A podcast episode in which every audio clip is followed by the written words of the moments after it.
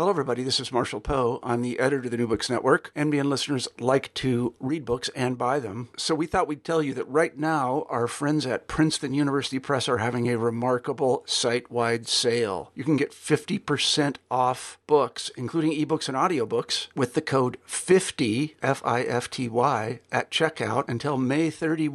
You can save some real money on Princeton University Press books. I encourage you to go there and check it out.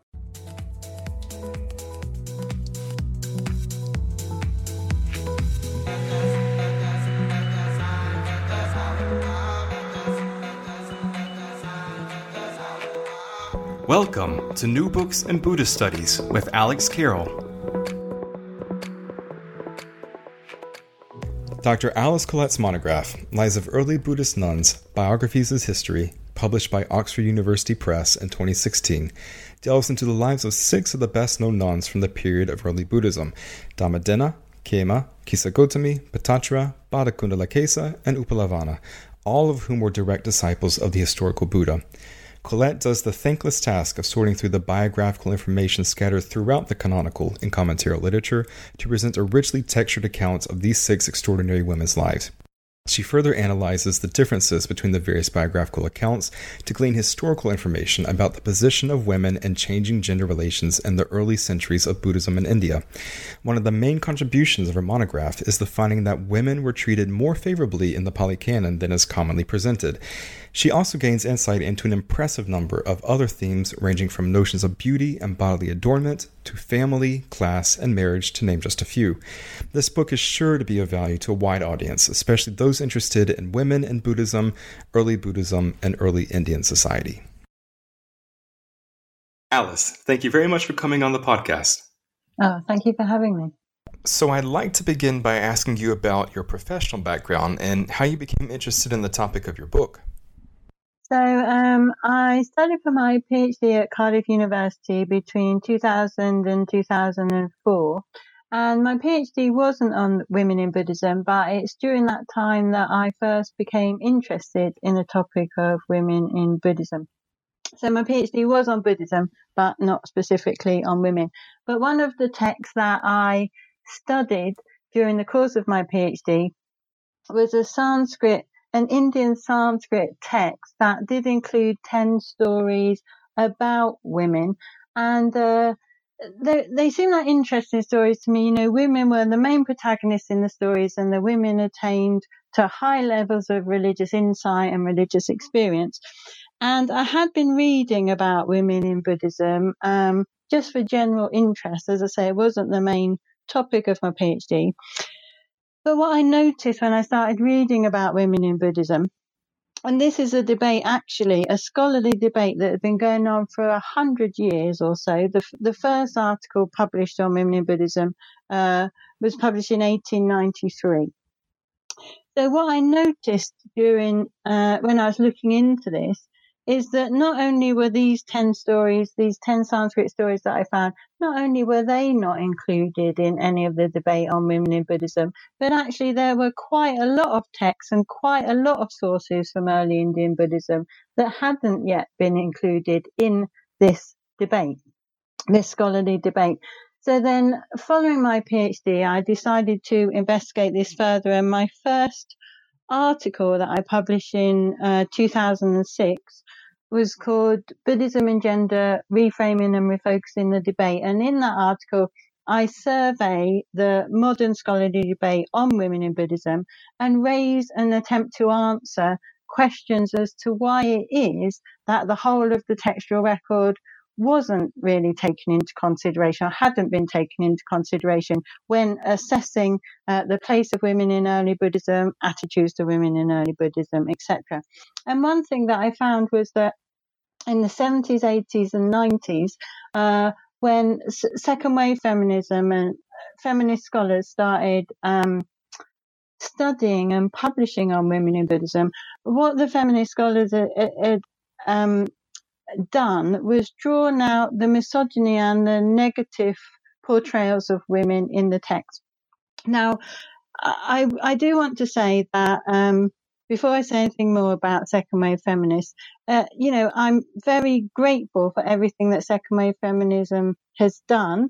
And I think that the mo- in the modern Western world, in the modern Western world and other parts of the world, women wouldn't experience the levels of equality that they do experience now. So I think second-wave feminism had a hugely positive impact on the world, and I don't want it to sound like I'm in any way, um, I'm criticizing them. But it just so happens that um, when these women started studying Buddhist texts, natural for them in that particular historical situation to be drawing out the misogyny and negative uh, portrayals of women in, in early Buddhist texts. So uh, what I found and, and what I've been doing uh, during my scholarly scholarly career since I first started publishing on women in Buddhism in two thousand six, I've been focusing on what's positive in the textual record in relation to women in Buddhism. And actually what I found is there's a huge amount that's positive. And uh, what I said actually in my two thousand thirteen edited volume is, and this is my belief, I, I'm not I'm not so surprised about negative attitudes to women uh, portrayed, um, depicted in early Indian Uh, Buddhist literature, because this is an ancient civilization with traditional values. So all the negativity doesn't surprise me, but all the positivity does. All the positivity to me is absolutely fascinating to be from a historical milieu, uh, the historical milieu that it comes from. It's so interesting to see that we have so many names of Buddhist nuns, so many names of Buddhist lay women, and so many stories of them, and even apparently poems authored by them. So the majority of my um, scholarly career to date, with regard to publishing and research, as as, as I say, uh, been focused on attempting to draw much more attention to these um, positive portrayals and accounts of women in early Indian Buddhist literature. And the monograph is um, one of my main attempts to do that. The monograph we'll be talking about now. What are the sources uh, for the non-biographical information that you use within the book? So the sources range potentially over a one thousand year period. So um, it is debatable and often debated in Buddhist studies scholarship, the extent to which any of the extant sources we have do actually go back to the time of the historical Buddha. Uh, my view is that some of them do potentially date back to the time of the Buddha. Uh, the all the texts that we have now would have been transmitted orally from the time of the Buddha, and then at some point they were written down. Uh, so in both the oral transmission process and the manuscript transmission process, um, things change. You know, uh, stories change, biographies change, for instance, as we're talking about now. You know, even the teachings might change somewhat. So things change, of course, but I think some of what we have, certainly we can say, would go back to the time of the Buddha. So some of these sources that I'm talking about, uh, that I'll be talking about today, that I talk about in the book, I think do potentially go back to the time of the historical Buddha. Um, particularly some of the poems of the nuns, um, which is a text called the Therigatha, and uh, other there are other episodes and other accounts of the nuns that I'll talk about from the earliest strata of the Buddhist canon, and some of that does potentially go back to the time of the Buddha. And actually, the six nuns that I'll be talking about, who I focus on in the book, are considered to be direct disciples of the historical Buddha. Um, Uh, so that's the earliest sources, the early canon, and then also the biographies that I focus on in the book. Um, the first biographical accounts come in a text called the Apadana, which is considered generally considered to be post-Ashokan. So Ashoka was an important Buddhist king uh, from the Mauryan period. So these texts date to around about the second or first century B C E. Then we come to the commentaries, which is commentarial literature, which provide exegesis on the Buddhist canon. So um, attempt to provide some explanation for the canon. Um, and these commentaries date from around about the fourth to the sixth century C E. So those are the main sources that I use in the monograph. Are there any other problems or uh, inconsistencies with the text that pose a, a challenge to the researcher? Uh, many, yes, many. um, so I guess the main thing to say with regard to my book, focus on in the book, is that although we have the names of these nuns and stories associated with them and poems apparently authored by them, we cannot be definitely sure that any of these women were actually historical women who lived. Um, so what we have in these range of texts, and I, I, I'll say a bit more about that this when we come on to um, talking about the individual nuns. Uh, so in one example, actually, we have Uh, in a Pali source, a biography attributed to one nun, and then in a Sanskrit source, the biography is attributed to a different nun. So we don't know if these names that we have and these biographical accounts we have definitely relate to historical women, um, but potentially they do. Let's just imagine for a moment that some of these early Buddhist nuns, uh, maybe some of them didn't actually exist, or maybe some of them have been mythologized over the centuries. Can we still draw historical lessons from their stories? Um, I wouldn't say that they were mythologized, actually. I would say that, um, how would I put it?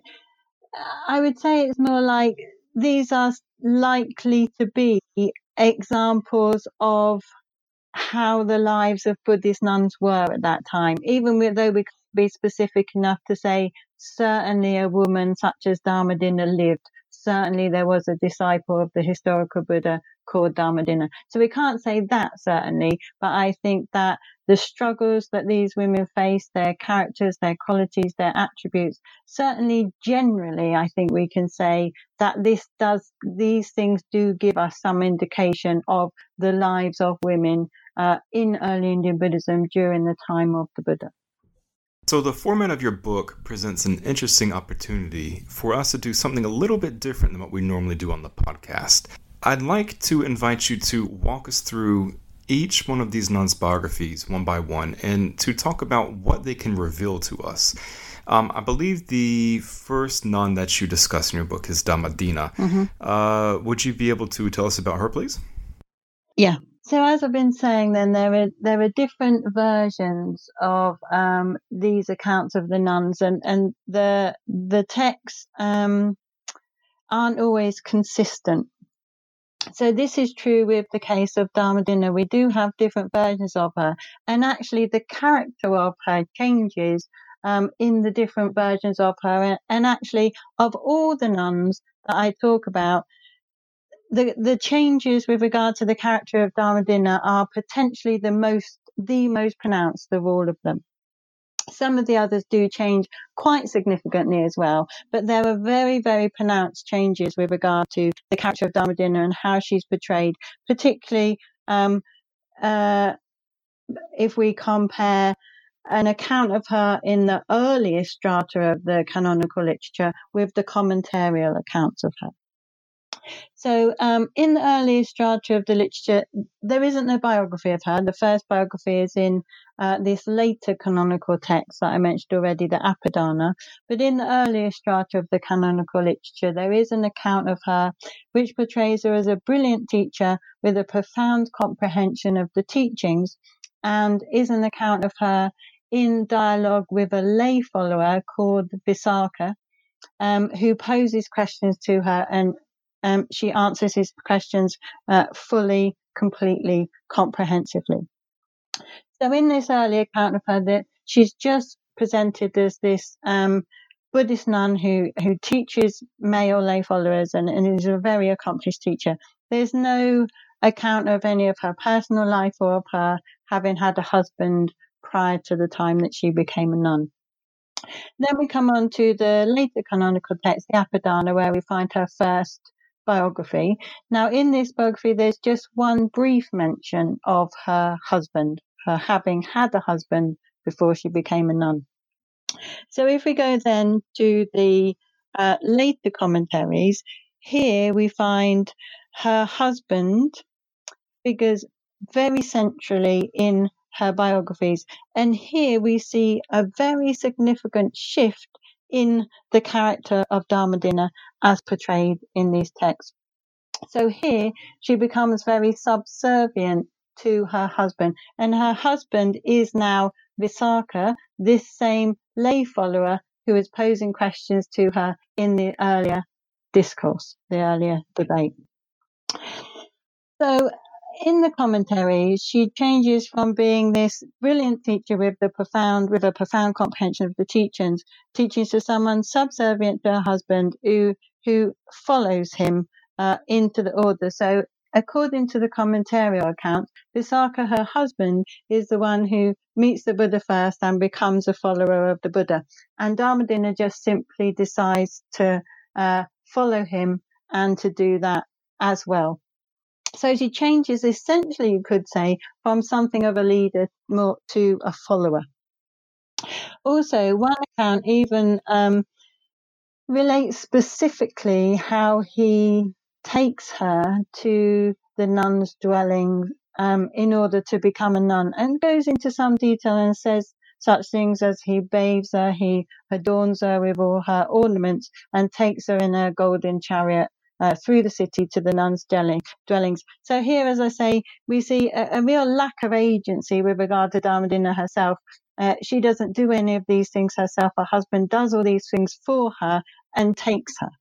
Um, and then uh, finally, with regard to this um, loss of agency we see with Dhammadinnā in the commentaries, in one of the commentaries, uh, her character as this brilliant teaching with a profound comprehension of the, of the teachings is entirely undermined in one commentary which says that the Buddha in his omniscience essentially put the words in her mouth, and she was able to give that teaching because the Buddha, through his omniscience, was really working through her. And so they're the Buddha's words, really, rather than her own.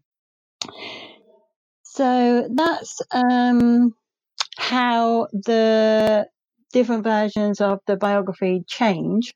Um, so um, the bio- biographical accounts are in part one of the monograph, and then in part two, Um, there are discursive chapters where I discuss the themes and issues uh, that arise uh, when reading the biographical account. So I, I focus on, in the discursive chapter on Dhammadinnā, I focus on female teachers and examples of female teachers in early Buddhist literature. So again, uh, what I draw out in the discursive section um, are really layers uh, of the, the text, which um, suggest that prior to the time that the Buddhist community uh, became more formalized and more institutional, there were examples of um, respected and uh, very able and competent female teachers, such as Dhammadinnā. Um, but what we have when the community um, becomes more formalized, becomes more institutional, we have the idea of a monk advisor to nuns. So uh, when the community becomes more formalized, uh, monks and nuns live separately in separate dwellings. Probably a lot of them, the nunneries for the nuns were inside city walls in order to protect the nuns. Uh, and then the monks' uh, monasteries were, were outside. So the monks and the nuns lived separately uh, in this more formalized institutional setting. And then the nuns would uh, go to the monks every fortnight and request a monk advisor to the nun, which would to the nuns, which would be a monk who comes and um, gives the nuns a teaching uh, that that time. At that time, so why then, if you, if we have brilliant teachers like Dhammadinnā who are part of the community of nuns, why would they really need a monk advisor? And as I say, I think we, what this shows us is really that um, although I've talked about an early strata and later strata of the canon, I think that the Pali canon is. Um, we can discern really layers of it. So um, the idea of the monk advisor to nuns is something that comes later on in the tradition when the tradition becomes more established and settles down into formal institutional structures. Also, um, what I talk about in this section is inscriptions, because the inscriptions, first of all, the inscriptions tell us of other female teachers that we don't hear about in the text. So uh, more named female Buddhist teachers, uh, nuns, usually they are, um, from the epigraphic record. And also what the inscriptions um tell us as well is of close male-female teacher-disciple relationships. So again, in the extant texts as we have them now, the, the community is understood as being segregated along gender lines, as I've said, uh, and we don't have any examples of close male-female teacher-disciple relations. But in the inscriptions, we have women saying, uh, this is a donation of nun so-and-so, who is a disciple of monk so-and-so. So we have quite a lot of examples of male-female teacher-disciple relationships, which again suggests that the early Buddhist community evolved into this more institutional form, which um, functioned being segregated along gender lines. Next up, we have the nun Khemā, uh, and this was a particularly interesting chapter in your book, I thought. Um, you talk about how one of the central themes in Khemā's biography is her obsession with her own beauty, and how her story reveals that in ancient India, it wasn't the naked body that was seen as beautiful, but the adorned body. Is that right? Yeah, so... Um... So Khemā's story, her biography, is a story of a woman obsessed with her own beauty. Um, so unlike uh, Dhammadinnā, who I've just been talking about, um, there are some varieties in the biographies of her, but the her biography does remain fairly static, actually, um, throughout the different versions and different retellings of it. So the story is that she's married to King Bimbisāra, who is himself a follower of the Buddha. And she is, as I say, obsessed by her own beauty. Now, um, knowing something of the Buddha and his teachings, Khemā shies away from meeting the Buddha, uh, thinking that he will not be very happy with uh, her obsession with the way that she looks and her beauty. Uh, but her husband, Bimbisāra, decides to uh, plot to try and get her to meet the Buddha, as he thinks if this happens, this will have a positive impact on Khemā. So, uh, as is recorded in other parts of the Pali Canon, Bimbisāra has donated a park to the Buddha and his followers. So what Bimbisāra does is he gets uh, singers to sing songs of the beauty of the park to his wife, and then she decides that she would like to visit the park and see the park for herself. So she goes there and eventually, whilst in the park, does meet the Buddha. And as I say, even in these biographies where the story arc is generally the same, there are minor details, and how Khemā comes to meet the Buddha in the different versions does vary slightly, not in ways that are particularly significant, but I'm just pointing it out to show you that even when a biography remains quite static throughout the tradition, we do see minor differences in the different versions. In all versions, anyway, she does eventually meet the Buddha. Now the Buddha, again with his omniscience, knowing and seeing and understanding Khemā's nature and her obsession with her beauty, decides to give her a teaching that he thinks will help her. So he creates an apparition of a beautiful woman fanning him. And again, there's another slight difference in terms of Khemā's response to this beautiful woman that she sees fanning the Buddha. Uh, In some responses, the way that, in some versions, the way that she responds is, is seeming to say, "Oh, well, maybe the Buddha isn't as bad as I thought he was," kind of thing.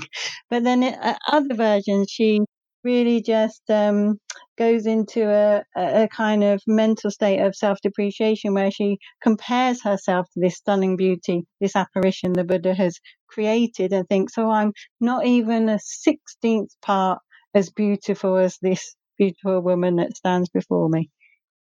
And then uh, the teaching is that the Buddha then makes this apparition decay in front of Khema's eyes. So the apparition goes from being this stunningly beautiful woman to an old, decayed, ugly, wrinkled woman with broken teeth and white hair. And seeing this, Khema, it has the desired effect on Khema, and Khema has a profound religious experience and realizes the truth of impermanence, which is a key teaching, certainly in early Buddhism. And so she decides to become a follower of the Buddha. And so that's the basis of the biography. So in the discursive chapter on this, I focus on female beauty and what it means in this context. So a significant amount has been written about the female body in early Indian Buddhism and women's bodies as sites of desire, particularly from a male perspective that um, monks uh, would do well to uh, avoid women if they can, um, so that they are not um, caught up in their sexual desire for the women. So what I attempt to do in this chapter is to um, shift our understanding slightly of what's being said about the female body here and, and draw out that in each case that the female body, in, in the majority of cases where uh, women are talked about as being desired by men, um, it's the adorned and ornamented female body that is put forward as the problem, as the site of the desire. So it's not any woman's body. It's certainly not something like the old and decrepit women bo- women's body that, that, that the apparition turned into, but it's an adorned and ornamented uh, female body. So uh, what I draw out in this chapter is that in this ancient Indian milieu, uh, ornamentation was considered to be Uh, an aspect, an important and, and even defining, you could say, a defining aspect of beauty, but importantly, not just female beauty. So men adorned themselves as well. Uh, men ornamented themselves as well. Men wore makeup as well in this particular setting. So I talk about a few examples demonstrating that men ornamented themselves in the same way that women did. Uh, one of the ones that I think might come across as slightly humorous to modern Western ears is a poem uh, of a Buddhist monk who's lamenting uh, how far the noble Buddhist community has fallen since the time of the Buddha and how lax it has become. And he says that the monks are even adorning themselves like courtesans. So given the stereotype that we have of a Buddhist monk in the West, that might sound odd. It might sound odd to imagine that a monk might be adorning himself in, in this way. But if we remember that the monks might come from wealthy sectors of ancient Indian society where they were brought up to uh, think that adorning themselves and making themselves up would be just a, a regular part of their lives, as it were, then this maybe isn't so unusual as it might sound to us. Hence, then, uh, my, and as I say, uh, my argument here is really to seek this subtle shift in the discourse on women's bodies and female beauty, and to say that my in my reading of the text, it isn't women's bodies per se that's the problem. It's the ornamented and adorned body that is considered to be the site of sexual desire, and the ornamented and adorned body can be male or female. So actually what the text is saying is that the problem is desire. The problem is sexual desire. And that is actually completely, a completely doctrinally endorsed point. Um, because early Buddhism talks a lot about um, moving away from desire. Next, we have the nun Kisāgotamī. What can she tell us about female wanderers in early Buddhism? Kisāgotamī's biography focuses on grief and focuses on her life prior to ordination, uh, as the others do. Uh, but what I draw out in the discursive chapter is um, elements of uh, accounts of her, which suggest her to have been a very committed um, female ascetic, uh, female renouncer. So I'll just say a little bit about her biography uh, before I get onto that. So her biography focuses on grief and particularly the loss of a child. Um, and again, uh, as with Khema's biography, this one remains fairly static. However, um, Kisāgotamī's biography does get confused with the biography of the next nun that we're going to talk about, which is Paṭācārā. So both of these biographies focus on grief. With Kisāgotamī, it's the loss of a child uh, that causes her grief. With Paṭācārā, it's a loss of m- multiple family members uh, that creates her grief. Um, so as I said at the beginning, sometimes it seems like the stories of the biographies of these different nuns can get intertwined and confused with one another. And this is the clearest example. So there are examples of that in the Pali literature, but the clearest example of this is that Paṭācāra's story in the Pali is said to be Kisāgotamī's story in a psalm, in an important Sanskrit text. So the same biography is said to be in one source of the story of one nun, and in another source, the story of another nun. So this is an example of what I was talking about at the beginning of how uh, convoluted these uh, texts can get in, in regard to uh, recounting apparently historical accounts of women. So the story of Kisāgotamī, uh, the teaching that the Buddha gives her, and this main part of the story arc that stays the same in all versions, uh, Uh, following the death of her child and her profound grief, uh, she meets the Buddha, and the Buddha asks her to bring him a white mustard seed from any house in the village uh, which has not experienced death. So she goes knocking from door to door, and at every door, every person she meets says, yes, we've experienced death in this house. Yes, there's been death here. Yes, we've had a loss. Yes, we've had a death. And what she learns from this, as I say, is the truth of impermanence, that death is inevitable. So again, this is her, this profound, this teaching of the Buddha has the desired effect, and Kisāgotamī becomes a follower of the Buddha. Now, one thing that's said about her, and what I talk about in the discursive chapter on her, is that she's said to become a wearer of coarse robes. So all of these nuns that I'm talking about, and the other nuns from early Indian Buddhism, uh, would have been typically Uh, they shave off their hair and they uh, wear robes. And, and it's said sometimes that the robes are, robes are made of scraps of material which might be rubbed in the mud and roughly sewn together. And, and, and for the nuns to dress like this, uh, similarly to the monks, um, this is an indication of their renunciation. So renunciation of family ties and social responsibilities, renunciation of the world in pursuit of their quest to attain nirvana or awakening. Um, so Kisāgotamī being said to be someone who's aware of coarse robes indicates that she's particularly committed to her ascetic practices. Um,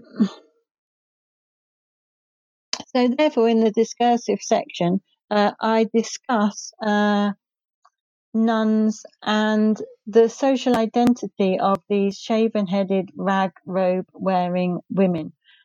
So such women would have at first, when Buddhism began, uh, and people first started seeing these women with their shaven heads, with their robes, these women would have looked quite odd to people, probably. Um, there are many strictures on um, the norms that prescribe women's lives in ancient India. A woman would n- normally, uh, as a child and a young woman, would live with her family and be under the guardianship of her father. And then, uh, and then she would marry and, and typically go and live with her husband's family. So women would always be under the guardianship of one man or another. Uh, so these nuns then, um, who have rejected such a life and, and uh, you know, rejected all of this ornamentation and, and ideas of beauty and making themselves up, et cetera. Women who have rejected all of this might well have appeared really quite odd uh, in this particular uh, milieu. So in this chapter, then, I compare this social identity of nuns with um, and the social status of nuns with another group of women who I would call non-normative women. So other women living outside of these expected roles, domestic roles for women, and that is prostitutes. So it might seem at first strange to be pairing uh, Buddhist nuns alongside prostitutes, but as I say, these are the two sorts of groups of women um, who don't live according to prescribed and expected domestic and family uh, roles. Um, and so what I attempt to show in the chapter is that throughout this period of uh, early India, both some groups of nuns, particularly the high status, sorry, some groups of prostitutes, particularly the high status prostitutes, and the nuns at another time, each group at some point does um, enjoy uh, positive social status and what seems to be an established and a fixed social identity. At some point during this period, both high-status prostitutes do and nuns do, but neither group do in the whole of the period uh, that I'm talking about, that I focus on in, in the book. And the reason that each group do at each time that they do, I'm arguing, is because at those times they are considered to be under the guardianship of a man or men.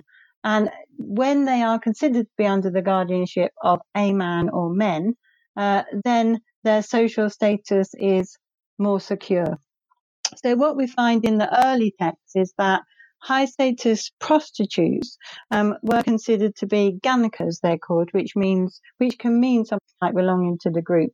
Um, so they were considered to be um, under the guardianship of the king, actually. Uh, in some cases.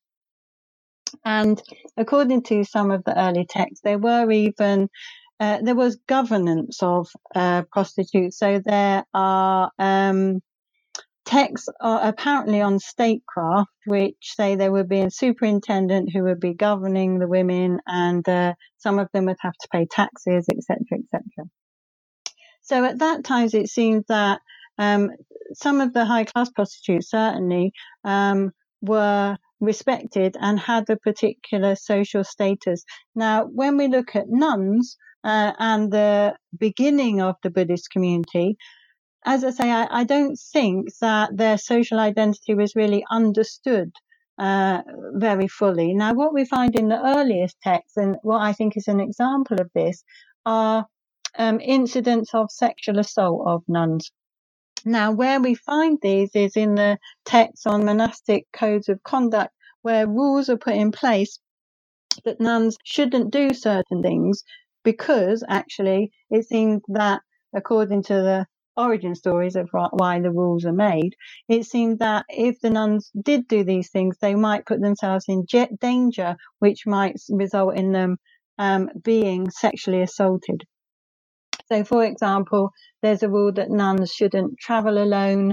Uh, they shouldn't stay alone, alone uh, overnight. They shouldn't even lag behind a group that they're walking with too much, because even that can potentially be too dangerous for them.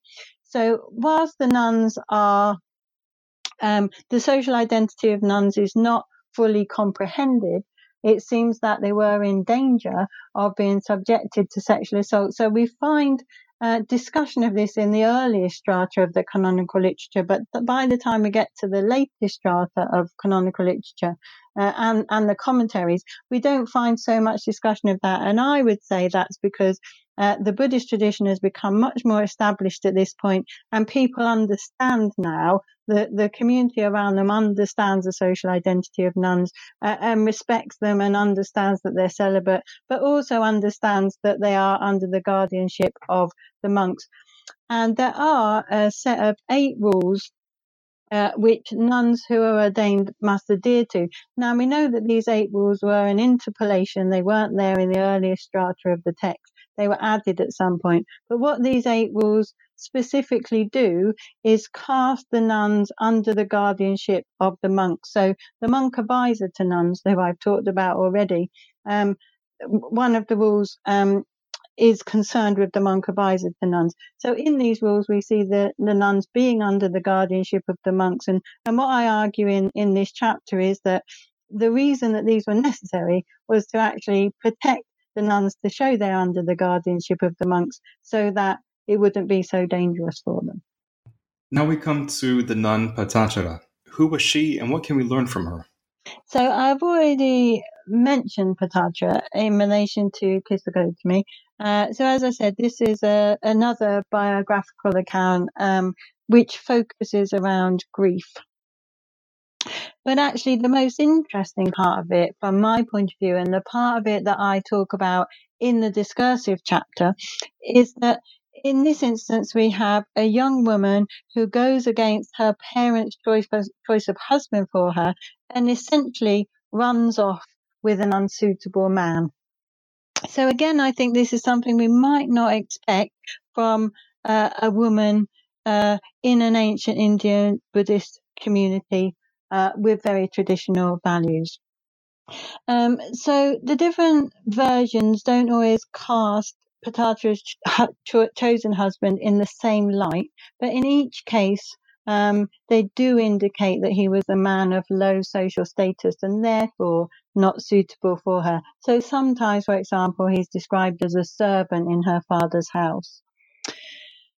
So following the time that she decides to run off with him, uh, she has two ch- children, so she decides she wants to return home to see her family. Uh, and when she does this, a storm erupts, and uh, as she um, walks on in the storm, going home, her husband is killed by a snake. Then, attempting to return home alone, one of her ch- children is carried off by a bird of prey and the other one swept away by a flooded river. Continuing on then to her parents' home, she learns that her family home has also been destroyed in the storm and her parents and brother are all now also dead. So according to some of the later accounts, as a consequence of this intense grief that she feels, she loses her mind and begins to wander around in a naked, grief-stricken state. Uh, so the earlier account in the Apadana doesn't say that. It just has uh, a few, maybe a, a verse or two uh, about uh, her response to this grief that she feels. But in all accounts anyway, she eventually meets the Buddha, who speaks to her with words that deeply resonate with her. And again, exactly what he says is different in the different accounts. But he speaks to her in words that resonate with her every time. Uh, and again, she becomes a follower of the Buddha. So as I mentioned, in the most interesting part, as far as I'm concerned, of Paṭācāra's biography, um, is that she rejects her parents' choice of husband and runs off with an unsuitable man. So this again, I think, highlights female agency, uh, which I talked about earlier. So women acting from their own will and, uh, and intention, basically. So, and Paṭācārā is not the only one of the nuns that I talk about in the book um, who chooses her own husband. So the nun that I'll come on to next, uh, Bhaddā Kuṇḍalakesā, also chooses her own husband. Um, but there are differences between how Paṭācārā goes about it and how Bhaddā Kuṇḍalakesā Uh, goes about it, or, or or or what happens actually. So Paṭācārā, in order to uh, marry her her cho- her choice of husband, has to uh, leave the family home and reject her parents completely. Uh, Bhaddā Kuṇḍalakesā, on the other hand, she persuades her parents to um, agree to her again very unsuitable choice. Um, so. Although both women um, have agency that we might not expect in this particular historical context, they both demonstrate the same sort of agency in that they decide who they want to marry and they go ahead and marry that person. In Paṭācāra's case, it's a marriage that seems to be always against her parents' wishes. But in Bhaddā Kuṇḍalakesā's case, she gets her parents to agree to it, even though in Bhaddā Kuṇḍalakesā's case, it's a thief that she decides to marry. So certainly someone who would be considered unsuitable for her. Um, so that's generally what I talk about in this discursive section. And in, and in this section, I do talk quite comparatively. So the chapter is about marriage, family, caste, and class, uh, all things that come up in Paṭācārā's biography. And I discussed these in a range of literature from the period, and particularly contrasting Buddhist and Brahminical literature. Uh, and what I conclude is that in Brah- Brahminical literature, Uh, yes, it is true. We can see some examples of some female agency uh, at work in relation to family dynamics and in relation to marriage. But actually, we have to look quite deeply into the Brahmanical literature to find that. Whereas in Buddhist literature, it's very much on the surface. So um, we can see women with agency and saying no to marriage. And we see that a lot, actually, and and perhaps obviously, if you think about it, because in order to become Buddhist nuns, the majority of them will have had to say no to marriage at some point. You previously spoke about the next nun, and she can teach us a lot about female conversion uh, in, in early Buddhism. Um, who was she and what was her story? Okay, so the next nun is Bhaddā Kuṇḍalakesā. So as you say, I've just uh, said something about her story, her biography. And the one uh, most prominent part of her biography is that um, she does initially become a practitioner of Jainism before she converts to Buddhism. Uh, so Jainism, do you want me to say a little bit about what Jainism is? Yeah, that'd be really helpful. Yeah, okay. So Jainism is another religion that arose around the same time as Buddhism in India. Uh, but it's much less well known than Buddhism outside of India because unlike Buddhism, it hasn't been uh, taken up by other cultures and it isn't practiced all around the world as Buddhism is. So Jainism has much more than Buddhism, just stayed in India. So as I say then, Bhaddā Kuṇḍalakesā um, first of all becomes a Jain practitioner and then converts to Buddhism. So the key part of her biography is this conversion, and that's what I talk about in the discursive chapter on her. As I say then, uh, she married a thief, and uh, this didn't end well for her. So uh, after her marriage to the thief, um, he decides to attempt to steal her jewels. So he invites her to accompany him on a trip to a mountain, but she realizes what his intentions are. Uh, and instead of being the victim here, uh, what ends up happening is that Bhaddā Kuṇḍalakesā pushes him off the cliff to his death. So after this, then she realizes she can't return home. So she decides to become a Jain practitioner. So exactly how her conversion happens differs in different versions of the biography. So in the version of the biography, the earliest one in the Apadana, this late canonical text, there's just really one very ambiguous verse which tells us about her conversion experience. Now, what the verse suggests is that she is meditating in a cremation ground. So a cremation ground will be where um, people take their deceased family members and they'll be burned on an open funeral pyre. So in early Buddhism, uh, meditating in a cremation ground can be advocated um, because, again, it can help one with the realization of impermanence. So it seems then what is suggested by this very, very ambiguous Pali verse is that Bhaddā Kuṇḍalakesā, as this Jain practitioner, um, was uh, meditating, was sitting in the cremation ground, and simply had some sort of profound religious experience at that moment, which made her decide she wanted to start to practice Buddhism. And it really is very unclear exactly what it was that happened in the Apadana account, apart from it does seem to be some sort of internal realization that she had, that there was some limitation to Jainism um, that she realized and therefore became dissatisfied with the doctrines and teaching of Jainism. Now, uh, in the commentaries, how her conversion happens is uh, recounted very, very differently. Um, so again, in the commentaries, the the the initial story arc remains the same. So she sees the thief, she becomes enamored with him, she pervade, persuades her parents that uh, he's the one for her, and and her her her her father uh, uh, organizes his release from prison so they can so they can marry. Uh, and then he tries to steal from her. Uh, she throws him off the cliff and, and becomes a giant practitioner. And she's said to be a very skilled giant practitioner who understands the practices very well and understands the doctrine and the teachings very well. And she also becomes a very skilled debater. I think even one of the stories in the commentary says that um, she becomes a very skilled debater, and when men know that she's around and visiting their village, uh, they run away because they're scared. They don't want to debate with her because she's so such a skilled debater.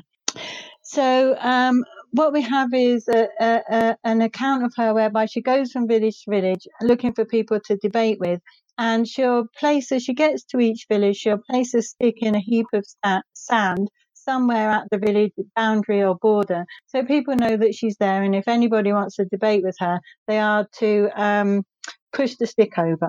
So eventually, uh, Sariputta, who's one of the chief male disciples of the Buddha, comes along and enters into debate with her. And it's through this debate with Sariputta that she is converted to Buddhism, and then again becomes a follower of the Buddha. So as I say, very, very different accounts of how our conversion happens in the the the, the canonical uh, biography, the the commentaries. And I think one of the reasons for this is because the Apadana was composed during the time that Buddhism was flourishing in North India. So um, we don't have... I mean, in the in the canon overall, we don't have as many conversion stories, or uh, we have barely no other conversion stories of, of females from Jainism converting in this way. Um, and we don't have that many of men either. I think part of the reason for that is that when we start to get these biographies in the in the in the later canon, during this time, Buddhism's flourishing in North India to the extent that conversion isn't that much of an issue. And what we find instead uh, in these biographical accounts is a sort of assumption that if one hears the teaching of a Buddha, one's naturally just going to become a devotee. So conversion doesn't really seem to factor in as much as one might imagine it would um, in these biographies. So then if we go move forward to the time of the commentaries, different time, different place. So the commentaries potentially written in South India uh, or maybe Sri Lanka, uh, fourth to the sixth uh, century C E, so centuries later. So at a time, and if we are talking about India, at a time where it seems Buddhism wasn't very popular in South India. So during this period um, of religious history of South India at that time, we have more evidence of Jainism than Buddhism. So this suggests that then, if Buddhism is the minority religion, there would be more of an interest again in conversion, and in conversion uh, via debate, as we see happening in Bhaddā Kuṇḍalakesā's biography. Um, so these different accounts of how conversion takes place and what happens may well be to do with the different historical context uh, within which these um, stories were created. And one last thing that I'd like to say about uh, Bhaddā Kuṇḍalakesā is that Uh, she is linked to South India in a way that none of the other nuns that I talk about are, because there is, um, or was, sorry, a, a, a text in, in the Tamil language, which is one of the languages of South India. Um, so a version of her biography written in the Tamil language. As I say, uh, we don't have any for any of the other nuns uh, written in uh, a version written in the Tamil language. Uh, and that text is sadly lost, but Um, chunks of it are still extant in other Tamil literature. Last but not least, we have the sixth nun, Uppalavaṇṇā, and you speak about female characteristics vis-a-vis men and what we can learn about that from her biography. So yeah, Uppalavaṇṇā, very interesting character, and uh, as I said in the book, I think that she she seems to have captured the imagination of Buddhist authors throughout the centuries, much more so than any of the other nuns, and and I, I don't know the reason for that, actually. Um, But what we find in the Pali literature and other contemporaneous literature and in other traditions, we found we find multiple uh, accounts and episodes and, and depictions and stories of Uppalavaṇṇā. So um, in uh, part one of the monograph, where in the chapter on Uppalavaṇṇā, uh, with the other nuns, the, the, the, the biographies are stable enough that I've been able to just tell essentially one account of the biography. But the, this uh, section on Uppalavaṇṇā is divided into five sections in which I tell four different biographies, all of which appear in the Pali sources. And then the fifth section is on lots of other different accounts of her as well. Yeah. So there's so there's more on her uh, than any of the other nuns. So perhaps the best known of um, her biographies is a story in which she's married to a king, and there are other wives of the king who all become jealous of her and plot against her. So as you mentioned, uh, what I talk about in the discursive part of this chapter uh, is female characteristics. So in all accounts of Uppalavaṇṇā, interestingly, whether she is depicted as a devoted disciple of the Buddha, a loving wife, a caring mother, a captivating beauty, et cetera, she is invariably presented in a very positive light as a good and virtuous person. So this contrasts quite sharply with these jealous wives who are the other main characters. And as I say, the one probably most well-known biography of her. So in this chapter on female characteristics, I contrast and and and, uh, and actually I, I try to uh, redress what I see as an imbalance with regard to um, the extent to which male and female character, characteristics, as we see uh, depicted in the early literature, have been discussed and talked about in modern scholarship. So um, going back again to the second wave feminists um, who are writing in the seventies, eighties and nineties, what we find with regard to this type of scholarly literature is women like the jealous and manipulative women that are de- depicted in, in Uppalavaṇṇā's biography as these wives that are jealous of her. Uh, women like this with these characteristics have been given quite a lot of, received quite a lot of attention in scholarly literature on women in early Indian Buddhism. And um, an unfortunate consequence of that has been now that the texts also do um, talk about very negative characteristics of men as well. But these actually, when I was writing the book, I couldn't find any scholarship that really focused on these negative characteristics of men that we find being talked about in these early texts. So an unfortunate consequence of all this then is that um, when we um, look at the, uh, uh, this early Indian literature and think about what's it saying about men, what's it saying about women, what can happen is that what we think is, oh, what it says about men is their devoted disciples, their excellent teachers, but what it says about women is they're jealous, manipulative. But we're not really comparing like with like, if that if that is our view and if that is what we think, um, because actually both men and women are talked about as having both very positive and very negative characteristics in this body of literature. So both men and women are talked about as exemplary disciples, as skilled and excellent teachers. We've seen that already with Dhammadinnā, what I was talking about at the beginning, um, and as virtuous and ethical and compassionate. And also both men and women are talked about as having very negative characteristics. So you could say the worst of women and the worst of men. All of this is also depicted in the literature. But as I say, all that that has been um, the way that men are depicted negatively hasn't received that much attention. So, for example, men can be depicted as obstinate and disrespectful, as mean, as greedy, as aggressive, and as idiotic. Um, so what I hope uh, people get from reading that chapter is um, to think about that when we are um, comparing what these texts say about men and women, to make sure we're comparing like with like, so that we see both men and women portrayed positively and both men and women portrayed negatively. And now, going through the the six different nuns, they they're very clearly very different uh, personalities. They have very different biographies. And as a result, we can learn a a, a wide scope of things from their biographies about the, the milieu in which they existed. But if we step back and we look at these six nuns' biographies as a whole, what lessons do they provide to scholars about Buddhist history, practice, and thought in general uh, in ancient Indian Buddhism?